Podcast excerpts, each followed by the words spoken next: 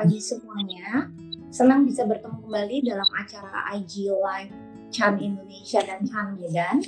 Nah, pagi ini bersama saya Vina, kita akan berbincang dengan seorang narasumber yang merupakan ahli dalam behavioral coaching.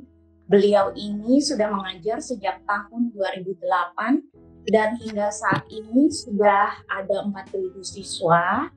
Kemudian Beliau ini juga merupakan seorang profesional dalam bidang human resources dan organisasi. Saat ini menjabat sebagai Direktur HRD dan Strategi di BIC Group yang merupakan perusahaan komoditas. Selain itu, beliau ini juga menekuni bidang artificial intelligence atau yang sering kita sebut sebagai AI dan sudah memberi training ke banyak eksekutif Nah, telah join bersama saya di sini Pak Steve Sujatmiko. Selamat pagi Pak Steve, apa kabar? Selamat, selamat pagi Vina, sangat luar biasa baik.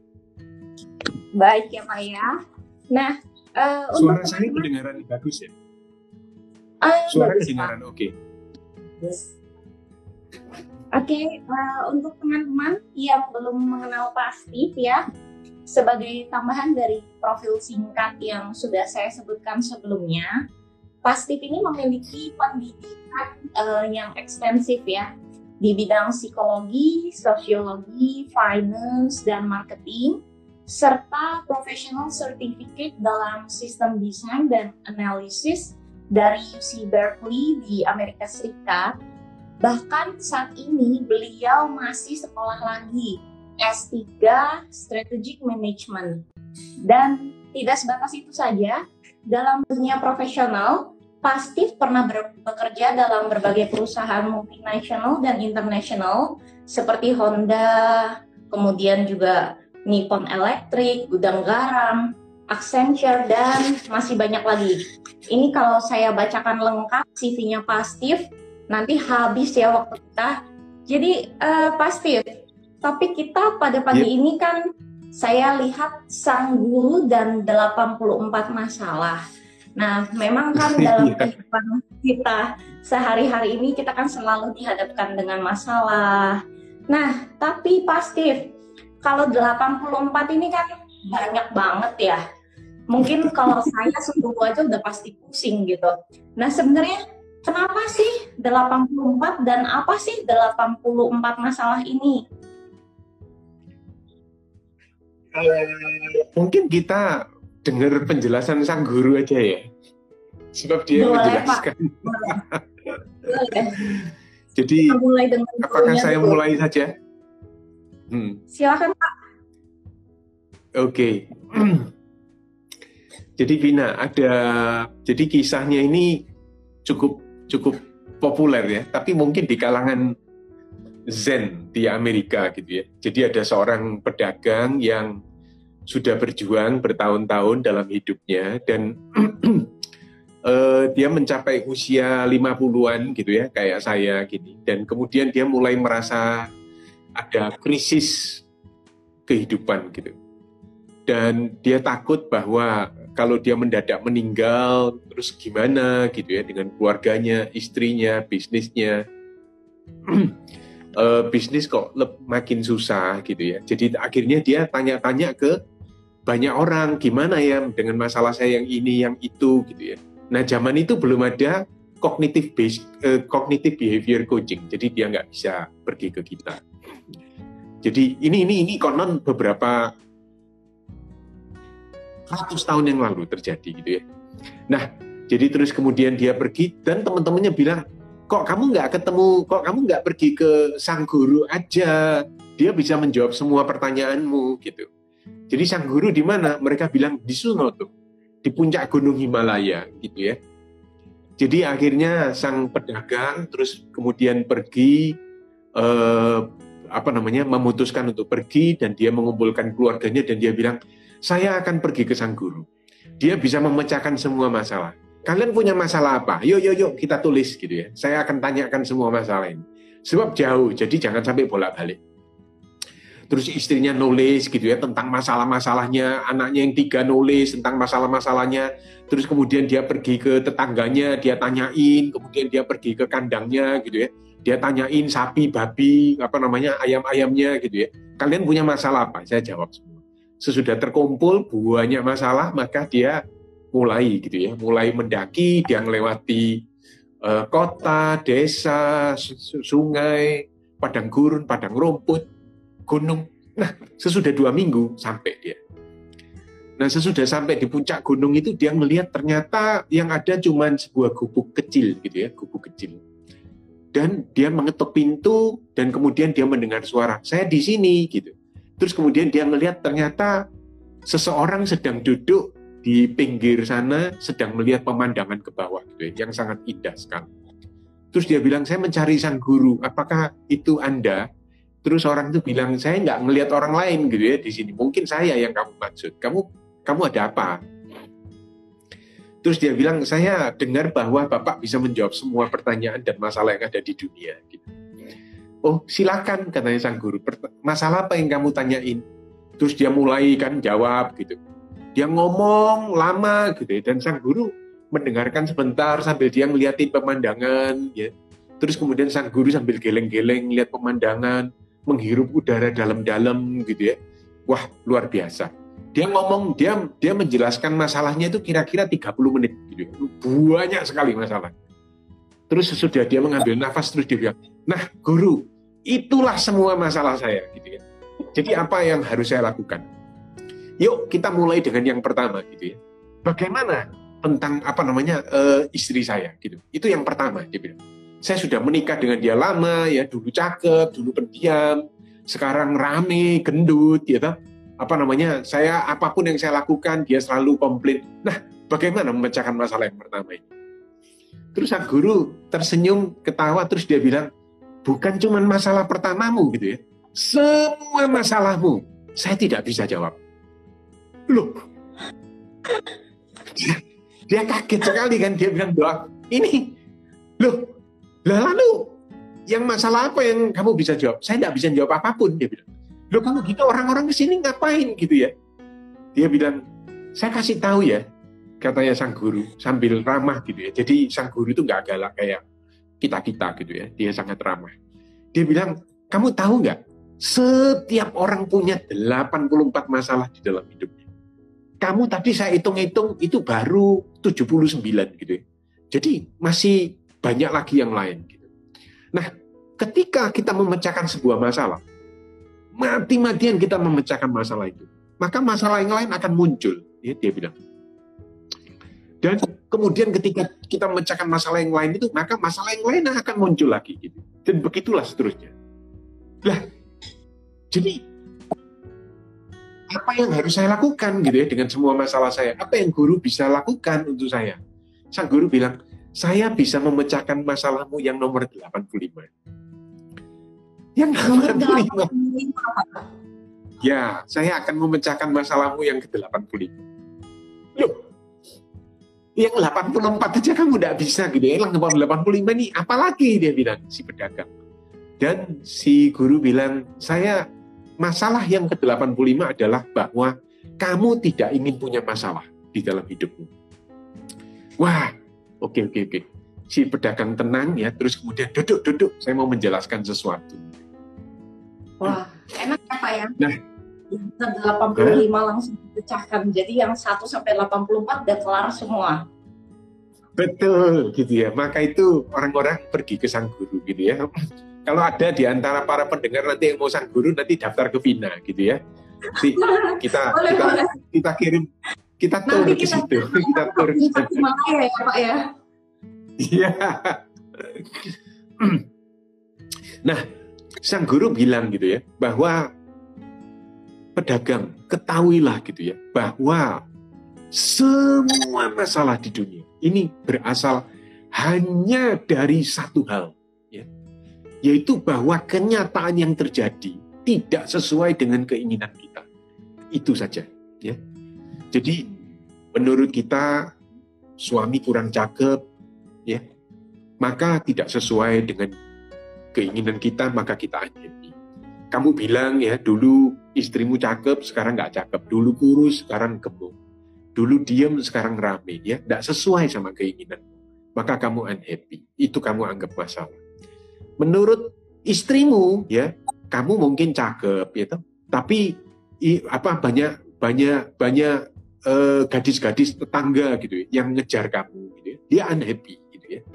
Jadi karena apa yang terjadi tidak sesuai dengan keinginannya. Nah mungkin menurut gadis yang satu lagi gitu ya, ada cowok cakep, gagah, setia, tinggi, berbulu, kalau ngomong suaranya dalam gitu ya, e, muda, kaya, wangi gitu ya. Nah jadi ideal, tapi cowok itu tidak mau sama dia gitu ya. Jadi keinginan itu tidak sesuai gitu, jadi dia unhappy. Jadi apa yang kita lakukan? Banyak sekali orang-orang yang setelah melihat hal itu maka mereka merubah kenyataan. Ya. Jadi ada dua komponen yang membuat kita bahagia atau tidak. Yang pertama itu adalah kenyataan dan yang kedua adalah keinginan. Banyak orang yang akan merubah kenyataan. Gitu ya. Misalnya wanita yang kepengen supaya lebih disukai sama cowok ganteng itu, dia mungkin akan pergi ke dokter plastik dulu, gitu ya. Dia dia dia operasi wajah, dia operasi hidung, dia operasi uh, badannya gitu ya. Terus supaya lebih mantep dia pergi ke dukun gitu kan ya, supaya lebih mantep lagi. Nah, itu itu itu yang dia lakukan supaya terjadi perubahan di dalam kenyataan itu.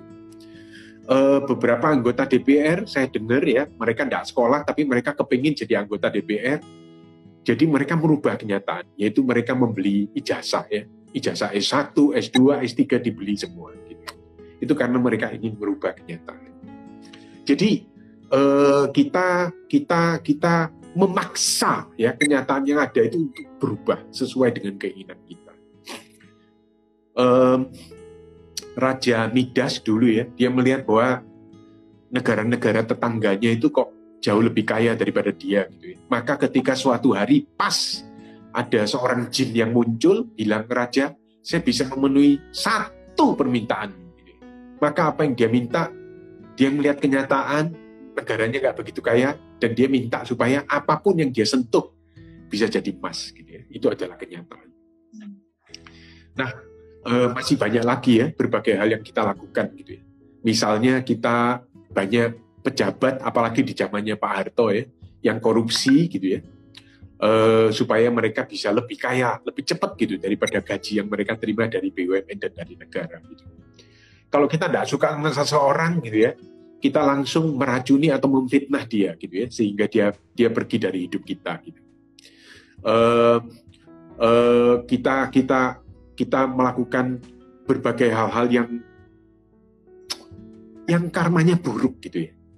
Karena karena kita betul-betul ingin gitu ya bahwa kenyataan itu sesuai sama keinginan kita.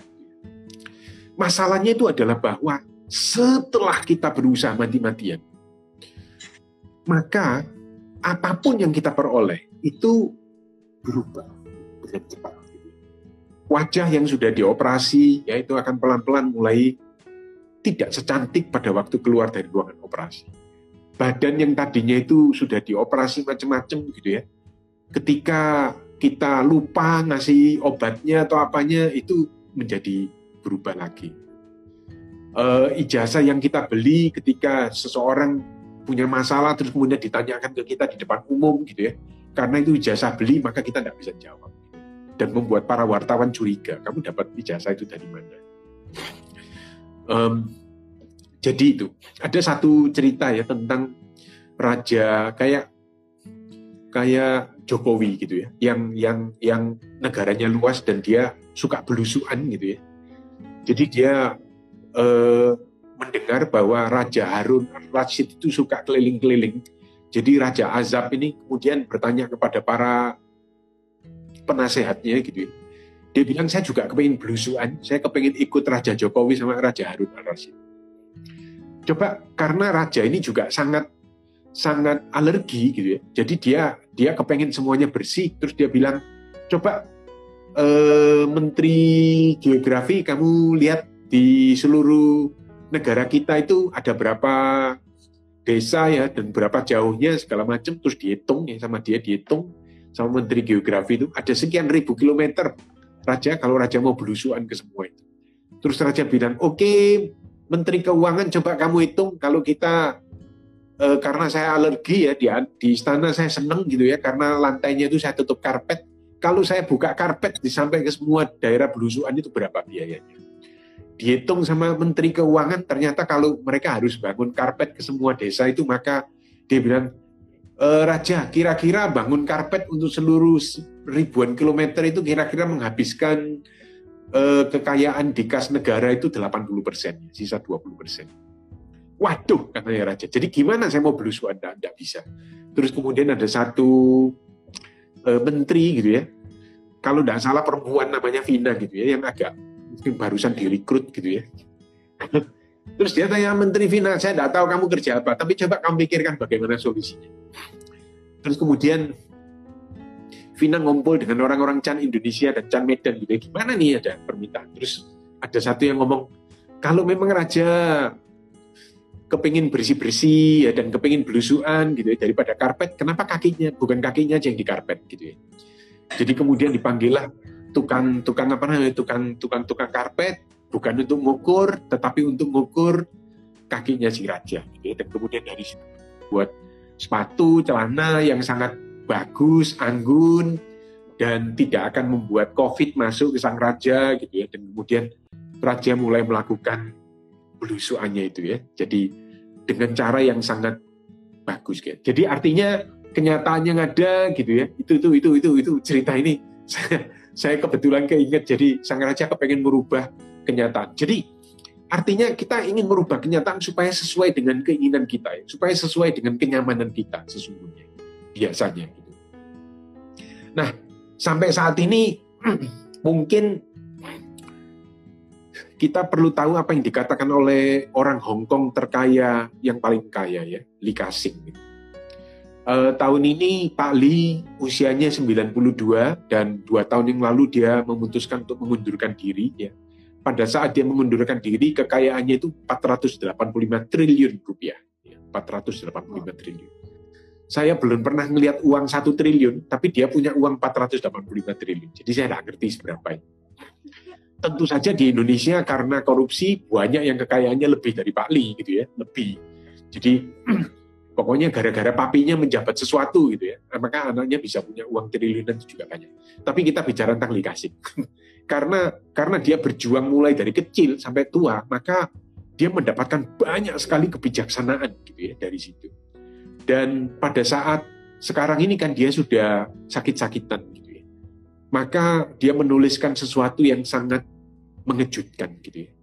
Jadi dia dikenal sebagai orang yang sangat bijaksana, macam-macam dan tapi dia menuliskan sesuatu yang menurut saya perlu kita simak gitu ya karena dia jauh lebih bijaksana daripada kita ini saya membaca gitu. dia bilang uh, dia nulis banyak tetapi ini adalah penutupnya gitu dia bilang lama hidupnya kita dan jumlah kekayaan yang kita miliki itu sudah ditakdirkan dia tidak bilang tentang karma gitu karena yang dia tulis itu untuk untuk untuk semua kalangan gitu.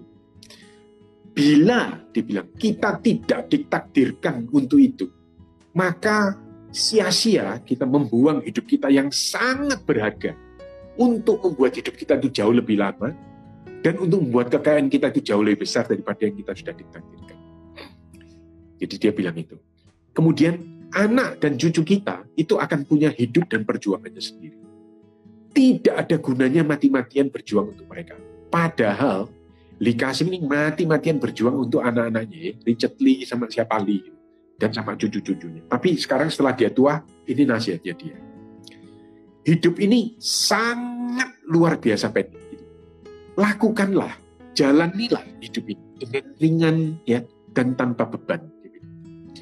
Nama besar, popularitas, power, dan kekayaan itu bagaikan awan yang segera berlalu semuanya akan berlalu begitu saja. Jadi, saya nasihatkan, nikmatilah hari-hari. Hidup jangan terlalu ngoyo. Nah ini nih yang dia katakan. Banyak yang kaget gitu ya, karena dia hidupnya ngoyo banget gitu ya. Kenapa tidak ngoyo? Dan banyak orang yang tidak setuju. Gitu. Tapi banyak sekali orang-orang yang mendengar orang yang bijak ini berkata, dan mereka bilang, kayaknya orang ini ada betulnya. Dan itu harus kita perhatikan. Dari Likasing kita pindah ke orang yang dianggap sebagai orang yang paling bijaksana di dunia, gitu, ya, yaitu Dalai Lama. Gitu. Ya. Dalai Lama bilang ketika ditanya, e, yang mulia, sebetulnya apakah sih hidup apa tujuan hidup manusia? Gitu ya. Dalai Lama tersenyum dan dia bilang hanya dua, dia bilang tujuan hidup manusia, hanya dua, dia bilang. Yang pertama adalah berbahagia dan yang kedua, nah ini ini ini ini, ini tambahannya ini. Yang kedua ini membuat dia lebih bijaksana daripada dikasih. Kalau dikasih pasti setuju kan ya tadi. Nomor satu adalah berbahagia. Nomor dua adalah lama menambahkan nomor satu berbahagia dan nomor dua adalah membahagiakan orang lain. Gitu ya. Ketika kamu membahagiakan orang lain, kamu berbahagia. Wih, jadi ada tambahannya sedikit, sedikit. Uh, dan, dan katanya katanya Dalai Lama, sekedar lahir itu sudah suatu berkat, suatu suatu alasan untuk berbahagia dengan luar biasa, ya. dan seterusnya dan seterusnya. Tapi yang kita perlu ingat adalah bahwa yang dikatakan oleh beliau itu adalah nomor satu berbahagia dan nomor dua adalah membahagiakan orang lain. Dua ini saja. Betul nggak? Betul. Pertanyaannya itu, lah kita kan sekarang sedang berjalan. Gitu. Betul nggak nasihat orang itu? Sebetulnya kalau kita mau tahu suatu nasihat betul atau tidak, maka kalau kita melihat saudara-saudara Nasrani kita ya, Yesus itu berkata, gitu ya, kamu mau tahu e, seseorang itu betul atau tidak, itu adalah dari hasil hidup, gitu ya. dari dari hidup yang dia jalani. Mengatakan gitu. Jadi kita melihat di Kasih sangat luar biasa sukses. Ya. Jadi kalau Dalai Lama konon dia adalah orang yang paling dicintai di dunia. Dan jadi semua orang menganggap bahwa pokoknya kalau kita udah dekat sama Dalai Lama, kita mau tidak mau kita akan jatuh cinta pada dia.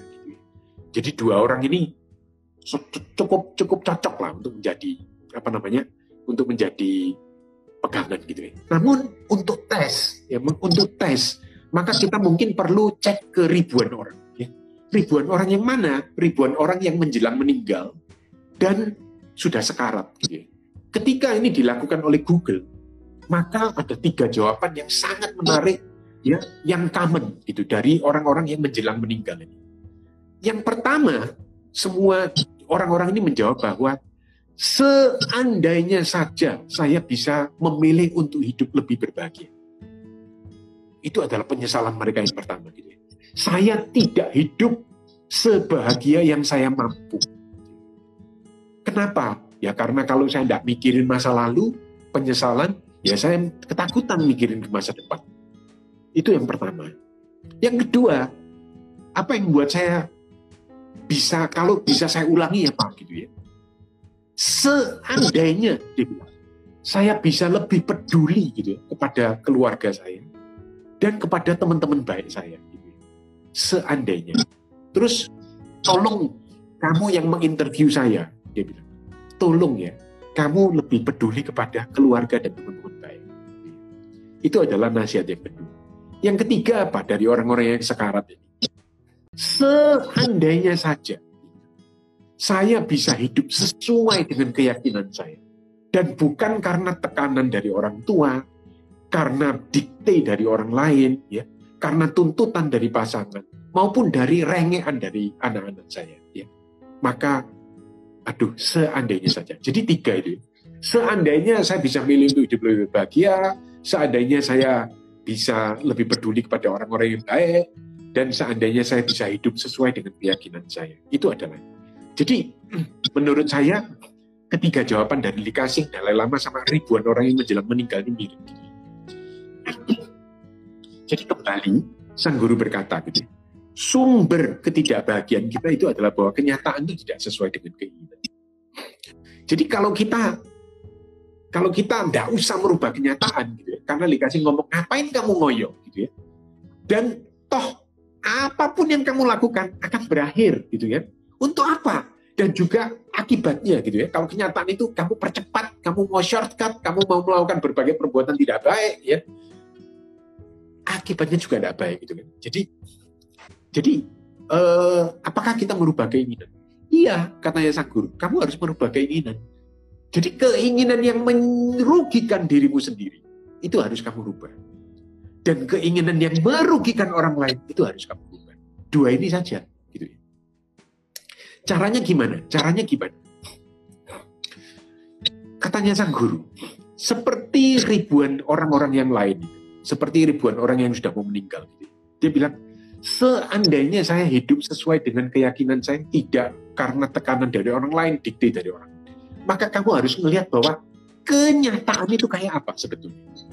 Jadi kamu harus mengamati, kamu harus menyadari dan kamu harus melihat kenyataan itu sesungguhnya seperti apa ya. That's it. Kamu cukup melihat kenyataan itu sesungguhnya seperti apa.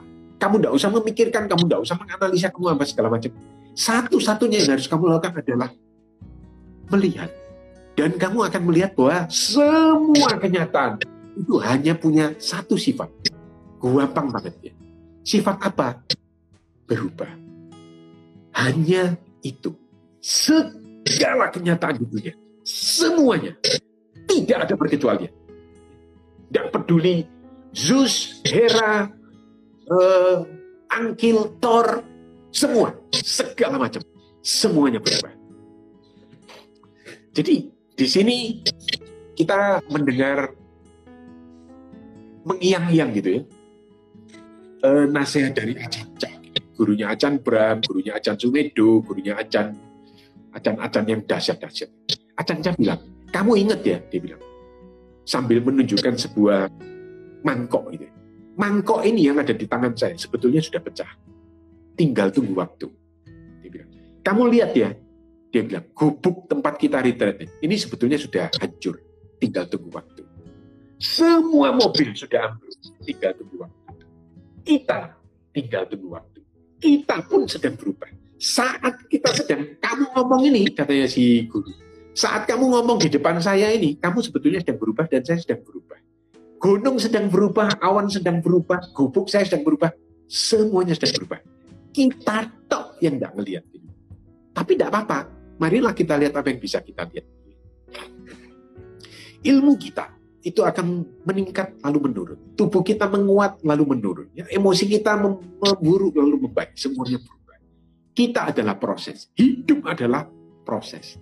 Tidak ada yang baku. Seperti kata Dhammapada. Hidup adalah sebuah perjalanan. Waktu adalah sungai yang mengalir. Dan semua pintu. Ini aneh sekali di Dhammapada. Hidup adalah sebuah perjalanan. Waktu adalah sungai yang mengalir. Dan semua pintu sedang terbuka. Jadi kita bisa pergi ke mana pun. Tidak ada yang menghalangi kita. ya yang perlu kita lakukan adalah mengamati gitu ya dan mengamati berlalunya segala sesuatu dan kemudian Dhammapada juga mengatakan tidak ada permata yang begitu muncul langsung jadi semua permata adalah proses. Jadi permata adalah proses. Kalau kamu tidak sempurna tidak apa-apa ya. Permata pun tidak sempurna. Lebih baik jadi permata yang tidak sempurna daripada batu yang tidak berubah-ubah ya. Batu kali yang tidak pernah berubah tetapi sempurna jadi penutup si sang guru memandang sang pedagang dengan penuh kasih sayang gitu. Kamu ingat-ingat ketika kamu jadi pedagang, menjadi ahli sebagai pedagang. Berapa lama waktu yang kamu butuhkan? Lama guru, katanya si pedagang. Bertahun-tahun. Sampai sekarang saya juga masih berlatih. Oke, Nah, kita sedang bicara penutupan kita mau bicara tentang solusi untuk masalah ke ya, yaitu bagaimana kita menjadi bahagia. Menurut kamu bahagia itu apa? Pedagang bilang perasaan ya guru, perasaan yang senang terus. Bukan, katanya sang guru. Perasaan itu adalah hasilnya. Bahagia itu adalah suatu skill, kata sang guru. Kalau kamu mau bahagia, kamu melatih skill itu. Orang yang tidak melatih dirinya untuk berbahagia, sulit bisa berbahagia. Kamu harus melatih dari satu hari ke hari berikut, ke hari yang berikut. Dan hanya tiga, hanya satu hal yang harus kamu latih. Kamu tahu itu apa tadi? Tidak, guru. Kamu harus melatih untuk melihat, kata sang guru. Kamu melihat bahwa kenyataan berubah. Kamu harus melihat bahwa keinginanmu juga berubah. Kamu harus melihat bahwa tidak ada yang tidak berubah. Kalau kamu melatih hal ini, maka kamu sudah memecahkan masalahmu yang ke-85. Jadi, nah bagaimana supaya kamu bisa melatih? Diam, ya. Jangan terlalu ribut. Kalau kamu kepengen melihat sesuatu air, ya, dan air itu goyang-goyang, maka kamu tidak akan melihat gitu ya, karena air itu beriari. Diamlah, biarkan air itu mengendap, ya. Heninglah, diamlah, still, silent gitu ya. Dan kamu akan melihat apa yang sebelumnya tidak kamu lihat. Nah, itu adalah nasihat dari sang guru, ya, Vina, dan kemudian si pedagang pulang, ya, dia cerita kepada istrinya, kambingnya, anak-anaknya, dan tetangganya. Selesai. itu ceritanya. Nah, Pak, jadi sumber masalah ini kan muncul ketika uh, realita itu tidak sesuai dengan keinginan kita, tidak sesuai dengan harapan kita dalam uh, kehidupannya. Nah Pak, lalu uh, sebenarnya kita ini dalam hidup uh, dengan segala uh, pengalaman Bapak yang sudah Bapak lalui gitu, kita tuh boleh punya keinginan nggak sih gitu. Nah kemudian tadi ada dimension uh, jangan punya keinginan yang merugikan gitu bagi diri kita dan di orang lain. Nah, uh, definisi merugikan di sini ini apa ya, Pak ya? Itu pertanyaan-pertanyaan yang sangat sulit gitu ya. uh, kalau yang saya pelajari ya, kalau yang saya pelajari sebetulnya keinginan itu otomatis muncul gitu ya. Otomatis muncul. Tetapi yang kita harus waspada itu adalah craving gitu ya. Suatu kemelekatan kepada keinginan itu ya. Suatu perasaan bahwa keinginan itu harus kita terima. Dan bukan cuma keinginan itu harus kita terima 10 tahun lagi. Biasanya ketika craving terjadi kita kepingin saat ini terjadi. Maka itu disebut craving gitu ya di dalam bahasa Inggris. Karena itu ketika kita tenggelam di dalam keinginan dalam craving. Itu seperti orang yang lagi uh, apa namanya yang sudah ketagihan obat bius dan, dan dia harus saat ini juga. Apa pun yang mau kamu yang kamu minta saya akan berikan karena itu orang baik-baik bisa membunuh orang tuanya orang baik-baik bisa mencuri gitu dari perusahaan karena lagi craving. Perempuan baik-baik bisa jadi menjual dirinya ya karena craving. Nah hidup demikian juga. Ketika kita mengalami craving kita akan melakukan berbagai hal-hal yang karma yang karmanya sangat buruk gitu ya, untuk mendapatkan itu. Jadi kita harus, nah solusinya apa? Tidak ada apa-apa katanya sang guru. Kita cukup melihat gitu ya. Ini loh, nah ini loh, ini loh. Nah kamu sedang mengalami craving gitu. Dan craving ini akan berlalu gitu ya. Jangan sampai pada waktu dia terjadi, kamu stuck. Kamu stuck dan kamu membunuh, mencuri, melacur, dan melakukan berbagai hal yang lainnya hanya untuk sesuatu yang akan berlalu. Craving itu akan berlalu. Ya, pencurian itu memang akan berlalu dan kamu akan dihukum itu juga berlalu. Tapi what for gitu ya, what for. Jadi bagi, gunakanlah waktu itu untuk sesuatu yang bermanfaat. Terus pertanyaan keduanya apa tadi? Yang bermanfaat maksudnya apa tadi? Oh, uh, keinginan, keinginan yang merugikan itu definisinya tuh bagaimana Pak? Oh. Contohnya? Iya um, tentu saja keinginan yang merugikan itu um, ini agak konseptual gitu ya. Tetapi saya percaya bahwa bahwa salah satu tujuan terpenting kita, salah satu tujuan terpenting kita sebelum kita meninggal itu adalah bangun, adalah bangun uh, bangun dari tidur, bangun bangun awaken gitu ya, jadi Buddha. keinginan-keinginan yang merugikan itu adalah keinginan yang menjauhkan kita dari tujuan menurut saya. Jadi apa saja gitu ya. Um, um, keinginan yang keinginan yang yang yang yang hanya memuaskan panca indera tok gitu ya. Itu adalah salah satu yang termasuk itu ya keinginan-keinginan yang membuat kita yang merugikan itu keinginan yang yang yang yang yang merugikan orang lain, yang yang yang membuat orang lain masuk ke dalam kesulitan, mencuri, anu, selingkuh, uh, istri kita sakit apa segala macam. Semua yang membuat orang lain menderita, gitu. yang buat kita menderita, yang buat orang lain menderita, itu adalah keinginan-keinginan yang merugikan. Dan pada akhirnya itu betul-betul akan menjauhkan kita dari memenuhi keinginan itu akan menjauhkan kita dari dari berlatih itu bahagia, berlatih itu bangun. Jadi eh, kita harus menggunakan waktu kita yang sangat berharga, Vina. Kita ingat likasinya, hidup jangan ngoyo gitu ya.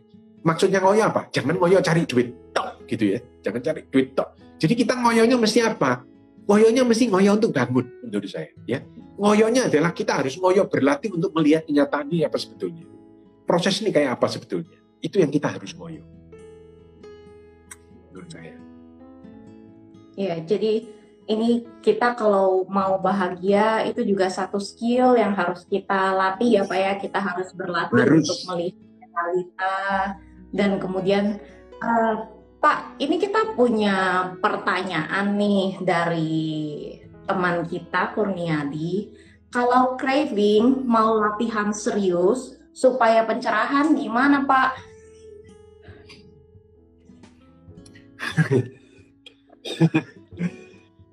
oh, pertanyaan susah ya. Jadi enggak. Jadi kalau mau latihan serius ya, kalau mau latihan serius maka duduk saja, duduk saja. Latihan yang saya diberikan dulu ya, saya itu adalah duduk saja, gitu. Ya. Duduk kalau di uh, di desain gitu. Kalau desain ya kita duduk. Gitu.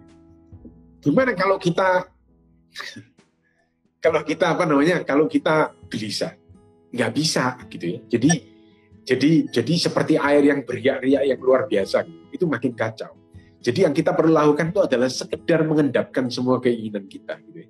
dan belajar melihat. Caranya gimana kurnia di ya caranya duduk saja ya duduk, memejamkan mata, fokus, ya, dan melakukan meditasi.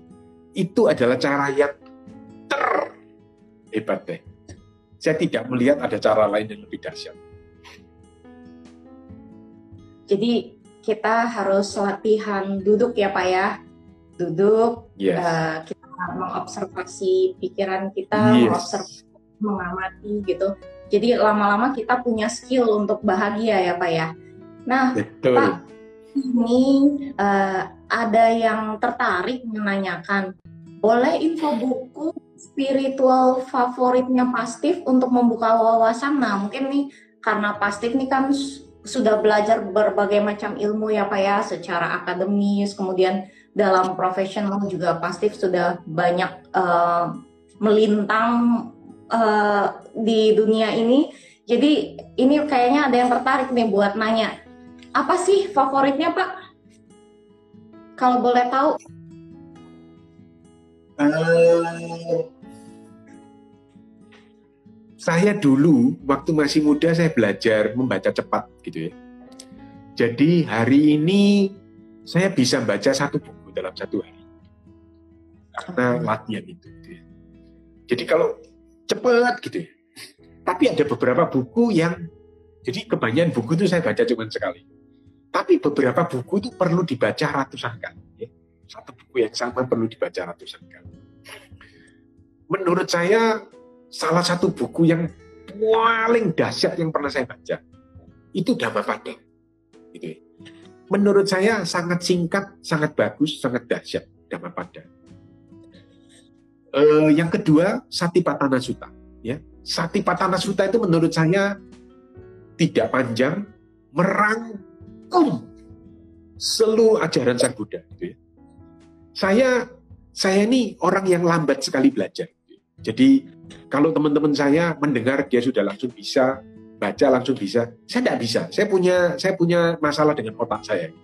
Jadi saya harus baca, nulis lagi, saya harus baca pakai mata, dan saya harus baca pakai mulut, kemudian saya harus nulis, baru saya baca bisa.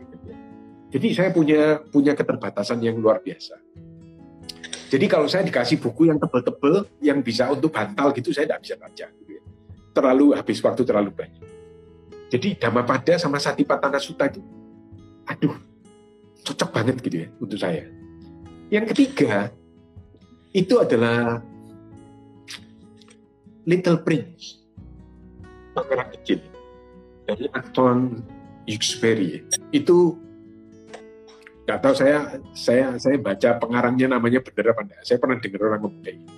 Tapi Little Prince itu indah sekali gitu. Ya. Itu tuh, itu, itu mungkin bukan buku spiritual, itu adalah buku yang indah sekali untuk dibaca gitu ya. Ketika kita selesai baca buku itu, kita sedih gitu ya. Kenapa buku itu selesai? Dan kemudian buku yang terus saya bicarakan gitu. Itu adalah Mahabharata dan Barata Yuda. Dan tentu saja intinya adalah Bhagavad Gita gitu. Bhagavad Gita itu mungkin lebih pendek lagi daripada Dhammapada. Dan uh, bukan Buddhis, Hindu, tetapi baca buku itu, baca buku Bhagavad Gita itu kita saya nih, saya Gita itu kan nyanyian gitu ya. Saya merasa seolah-olah uh, kalau ada nirwana, maka nirwana itu bernyanyi di dalam jantung saya setelah saya baca Bhagavad Gita gitu. Saya bisa mendengar lagu-lagu yang indah sekali. Jadi dan akhirnya mungkin mungkin yang sangat saya sukai ya itu adalah samkok gitu ya. Dan belajar setelah separuh kan setelah samkok gitu ya. Setelah perjuangannya Liu Pei itu lama naik turun gagal bolak-balik gitu ya. Dan kemudian mulai tengah-tengah samkok dia ketemu sama juga Liam gitu. Dan kemudian hidupnya berubah.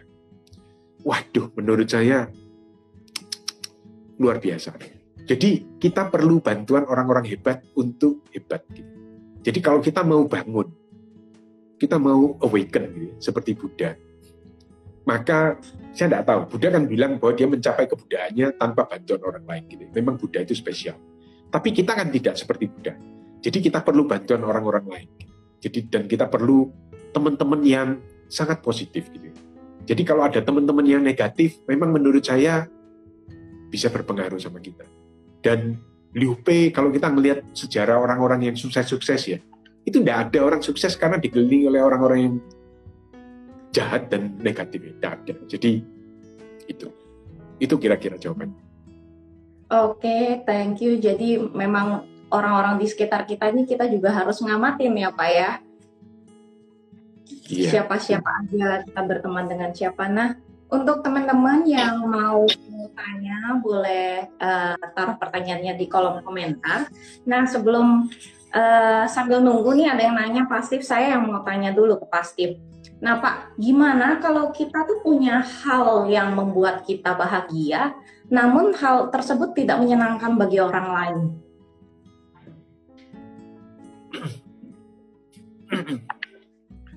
Uh,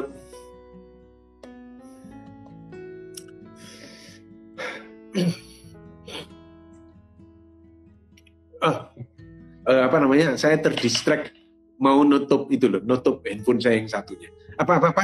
Ke, apa namanya? Kalau kalau kamu punya keinginan, tetapi keinginan ya, itu gimana? Keinginan Pak, keinginan yang bisa membuat saya bahagia. Tapi di sisi lain, keinginannya saya itu akan menyebabkan orang lain tuh eh, nggak uh, senang. Uh, jadi uh, setiap setiap jadi keinginan itu kan apa namanya setiap tindakan kita itu kan akan berbuah ya akan berbuah. Jadi setiap tindakan kita hari ini itu adalah invest sebetulnya. Kalau investasi kita itu membuahkan hasil yang positif. Kita tidak usah peduli sama apa yang dikatakan oleh orang lain. Jadi kita uh, invest kebaikan, ya. Kita invest memberikan uh, apa namanya dhamma. Kita invest melakukan yang lain. Terus orang-orang lain tidak suka, ya apa boleh buat, gitu ya. Tapi kalau kita invest sesuatu yang buruk, gitu ya, invest sesuatu yang negatif, dan orang-orang lain tidak suka, maka kita perlu mendengar itu. Jadi kembali yang menentukan suatu tindakan baik atau tidak bukanlah uh, kesenangan kita ataukah kesenangan orang lain, tetapi adalah buah dari tindakan kita di masa yang akan datang. Jadi misalnya salah satu nasihat yang diajarkan oleh semua agama itu adalah bahwa kita harus sayang gitu ya kepada orang tua kita. Ke mana pun kita pergi kita harus menjunjung tinggi nama orang tua kita. Kita harus berbuat baik bukan karena bukan karena cuma nama kita gitu ya, tetapi karena itu bisa mencoreng atau mendukung orang tua kita. Jadi karena itulah maka kita harus invest untuk melakukan perbuatan-perbuatan baik untuk orang tua kita itu. Itu tuh itu itu itu salah satu orang yang penting. Gitu ya. Salah satu lagi yang tentang orang tua, saya ingat yang dikatakan Buddha gitu. Ya. Kalau kamu mau membalas jasa orang tuamu dan kamu mengangkat ibumu di sebelah pundak sebelah kiri, yang ayah di pundak sebelah kanan, dan kamu ajak mereka ke mana-mana, setiap hari kamu memberikan mereka makan, setiap hari kamu mandikan mereka, setiap hari kamu membersihkan mereka, ya itu tidak cukup. Tidak cukup untuk membalas budi mereka. Bayangkan gitu ya. Jadi jasa orang tua itu luar biasa sekali. Namun Buddha mengatakan ada satu hal yang bisa kita lakukan. Yang bukan hanya membalas budi mereka, tetapi sudah melampaui satu hal, yaitu apa? Membawa mereka ke bangun, gitu ya, membuat mereka awaken. Jadi ya itu ajarkan, ya, ajarkan dhamma. Buddha dhamma itu Buddha itu adalah orang yang bangun. Gitu ya. Buddha dhamma itu adalah ajaran dari orang yang sudah bangun. Gitu ya. Jadi untuk kita yang mengaku yang mengaku orang Buddhis kayak atau yang bukan orang Buddhis, saya kepingin mengatakan ya apa yang diajarkan oleh guru saya bahwa eh, kita perlu belajar dari berbagai orang-orang yang sudah sudah jauh lebih lebih advance ya daripada kita lebih lebih maju lebih apalagi yang sudah ajarannya sudah sampai ribuan tahun gitu ya. itu kita perlu betul-betul ikuti gitu ya jadi itu dan ajarkan kepada yang lain. Oke, okay.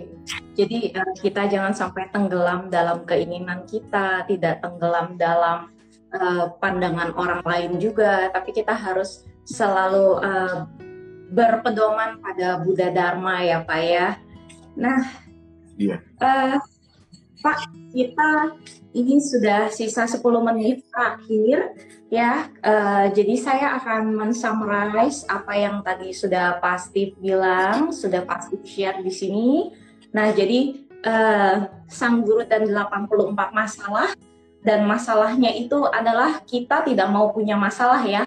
Padahal sebenarnya masalah itu akan selalu ada kalau uh, kenyataan itu tidak sesuai dengan keinginan kita. Nah, kita biasanya cenderung kita mau mengubah kenyataan agar sesuai dengan keinginan, padahal uh, kenyataannya itu segala sesuatunya itu selalu berubah ya. Nah, jadi hmm. uh, teman-teman kalau kita mau hidup bahagia, kita harus membuild, harus membangun skill untuk menjadi bahagia. Bagaimana caranya? Kita harus berpraktek, kita berpraktek dalam keheningan, dalam kesunyian, kita melihat, uh, mengamati apa yang timbul dalam pikiran kita sehingga kita bisa selalu sadar dari momen ke momen ya Pak ya. Nah, um, kita harus selalu uh, tujuan kita kan kita mau berbahagia dan kita juga selalu berusaha untuk membahagiakan orang lain ya. Jadi Nah, semoga dengan kita berpraktik ini kita bisa membahagiakan diri kita sendiri, tapi kita juga bisa menjadi orang yang lebih baik dan kita bisa membahagiakan uh, orang lain. Jadi jangan sampai tenggelam di dalam kemelekatan, di dalam craving, di dalam keinginan, kita kalut dan akhirnya kita jadi tidak bahagia. Kita terombang-ambing ya Pak ya.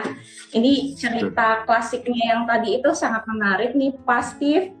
Uh, mungkin Pastif ada pesan buat teman-teman lagi sebelum kita tutup sesi pada pagi ini.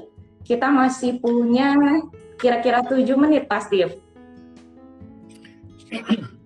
uh, mungkin pesan saya gini, saya punya temen ya yang sangat baik gitu ya. Jadi ketika apa namanya, ketika dia ngomong sesuatu, dia bukan cuman memecahkan masalah gitu ya.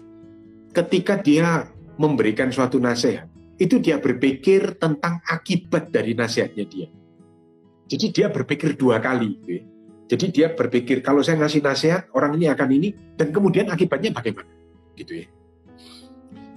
Uh, uh, maksudnya yang kedua itu jangan sampai orang ini nanti melakukan sesuatu yang akan membawa dia ke karma buruk gitu ya. Jadi setiap kali kalau kita mendengar, kalau kita tanya sama teman saya ini, dia akan mikirnya lebih lama daripada orang lain. Nah, uh, saya ingin mengatakan begini, kita sangat sangat luar biasa beruntung luar biasa beruntung. Pertama bahwa kita sudah hidup sebagai manusia. Itu dahsyat sekali. Ya. Dahsyat luar biasa. Kemungkinan bahwa kita bisa uh, lahir sebagai manusia itu kurang dari satu per satu triliun gitu ya kemungkinannya. Tapi kita lahir sebagai manusia. Kelak ketika nanti kita meninggal ya dan akan lahir lagi, kemungkinan kita akan lahir sebagai manusia itu kecil sekali gitu ya, kecil. Jadi kita harus menggunakan kesempatan yang sangat pendek ini untuk memastikan bahwa minimum kita lahir sebagai manusia lagi. Syukur-syukur kita menjadi apa namanya the shrimp enter gitu ya, kita menjadi sotamana. Dan sebetulnya tidak banyak yang harus kita lakukan. Ya, sebetulnya tidak banyak yang harus kita lakukan. Yang harus kita lakukan cuma apa? Mengamati, ya. Jadi mengamati keinginan kita, mengamati kenyataan kita tapi ada satu hal lagi, ekstra, yaitu apa? Karena kita sudah sangat beruntung, karena kita sudah luar biasa beruntung. Tolong pikirkan gitu ya, bagaimana kita share ya tentang keberuntungan kita ini pada teman-teman yang belum beruntung. Uh, jadi ketika ketika banyak binatang dibunuh, ya apa namanya, ketika banyak binatang-binatang yang tidak berdosa harus disembeli dan lain-lain. Itu banyak sekali saudara-saudara kita itu yang sedang menuju ke ke ke masa depan yang sangat menakutkan. Dan mereka tidak ngerti. Mereka tidak ngerti. Saya cuma melihat bahwa semua orang kalau mereka tahu apa yang baik bagi dirinya maka mereka akan melakukan perubahan. Tapi karena mereka tidak ngerti maka mereka melakukan itu ya mereka mereka eh, mereka mendidik anaknya dengan tidak benar mereka mereka menyakiti alam semesta mereka mereka mereka percaya pada ajaran-ajaran bahwa manusia adalah makhluk yang yang berhak untuk menguasai dunia ini ya dan berhak untuk menyakiti binatang yang binatang yang lain demi kemauan kita semua ya. Itu adalah ajaran-ajaran yang akan membuat mereka menderita di masa depan dan kita perlu berpikir gitu ya bagaimana caranya mungkin bukan dengan khotbah gitu ya mungkin bukan dengan khotbah tapi mungkin dengan mengajak mereka mendengar gitu ya khotbah ya karena kalau kita langsung khotbah mungkin tidak bagus gitu ya tapi kalau mengajak mereka untuk mendengar, itu mungkin bagus. Kedua untuk eh, apa namanya mungkin memberikan mereka apa namanya buku-buku kecil yang murah-murah gitu ya. Atau mungkin untuk mengetik apa namanya hal-hal yang ini sekedar sehingga mereka bisa baca. Tapi teman-teman, jangan biarkan waktu kita yang sangat pendek dan sangat berharga ya lewat begitu saja. Lakukan lakukan sebarkan ajaran dari yang sudah tercerahkan gitu ya untuk menguntungkan orang lain. Jadi itu adalah penutupan saya. Oke, ya teman-teman uh, itu pesan dari pasti saran semoga bisa bermanfaat, semoga terus memotivasi teman-teman untuk berpraktik dan ya tidak terasa kita sudah hampir habis waktunya. Terima kasih buat yang sudah join sesi kita pada pagi ini Um, semoga teman-teman bisa selalu berbahagia, tidak uh, tenggelam dalam keinginan ataupun kemelekatan. Thank you Pak Steve buat sharingnya pada pagi ini, ceritanya yang menarik ya. Oke, okay, thank you semuanya. Sampai kita jumpa lagi di minggu depan, tentunya dengan narasumber dan topik yang tetap menarik. See you, bye. See you, bye.